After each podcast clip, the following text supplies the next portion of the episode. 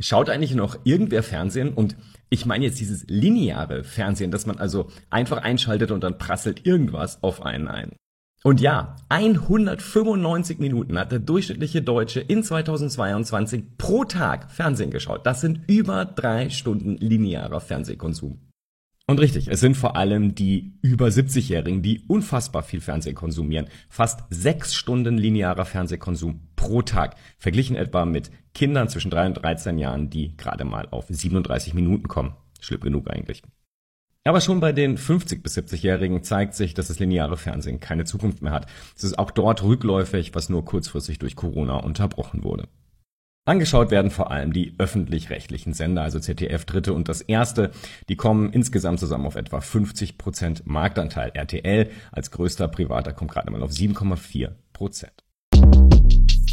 Shortcast Club